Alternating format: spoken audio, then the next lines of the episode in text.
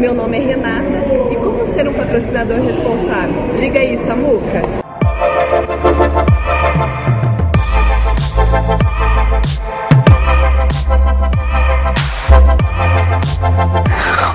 Renata, sua linda, seu doce de pessoa, um beijo para você. E, e, é muito legal, porque eu vejo essa, essa preocupação em você. Você quer ser a melhor patrocinadora do mundo, você e seu maridão, Adriel.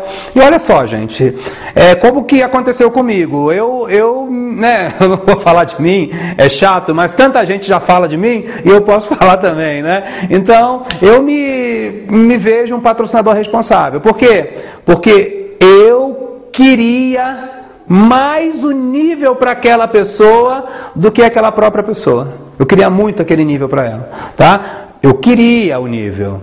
Quem tem que trabalhar pelo nível é ela.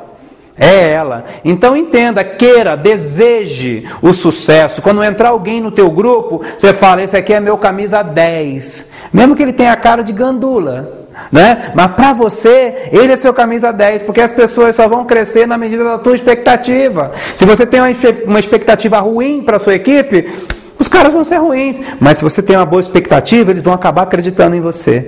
Entendeu? Ser responsável é isso, é desejar o sucesso para a pessoa, não é querer que ela seja igual ou melhor do que você. Se você desejar isso, automaticamente você vai ter atitudes responsáveis para que isso aconteça, tá bom? Um beijo.